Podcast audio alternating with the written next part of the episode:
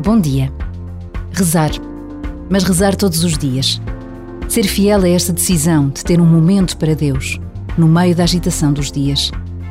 Ser uma prioridade esta fidelidade à oração, porque estamos conscientes de que a vida é mais do que tudo aquilo com que preenchemos os dias que passam tão depressa. A decisão de rezar traz consigo uma descoberta pessoal, privada, quase íntima de encontro com Deus. Não é preciso ter muito tempo ou procurar uma igreja. Pode ser assim, é bem verdade, mas às vezes basta um minuto no meio do trânsito. Basta uma palavra de gratidão, um pedido de ajuda.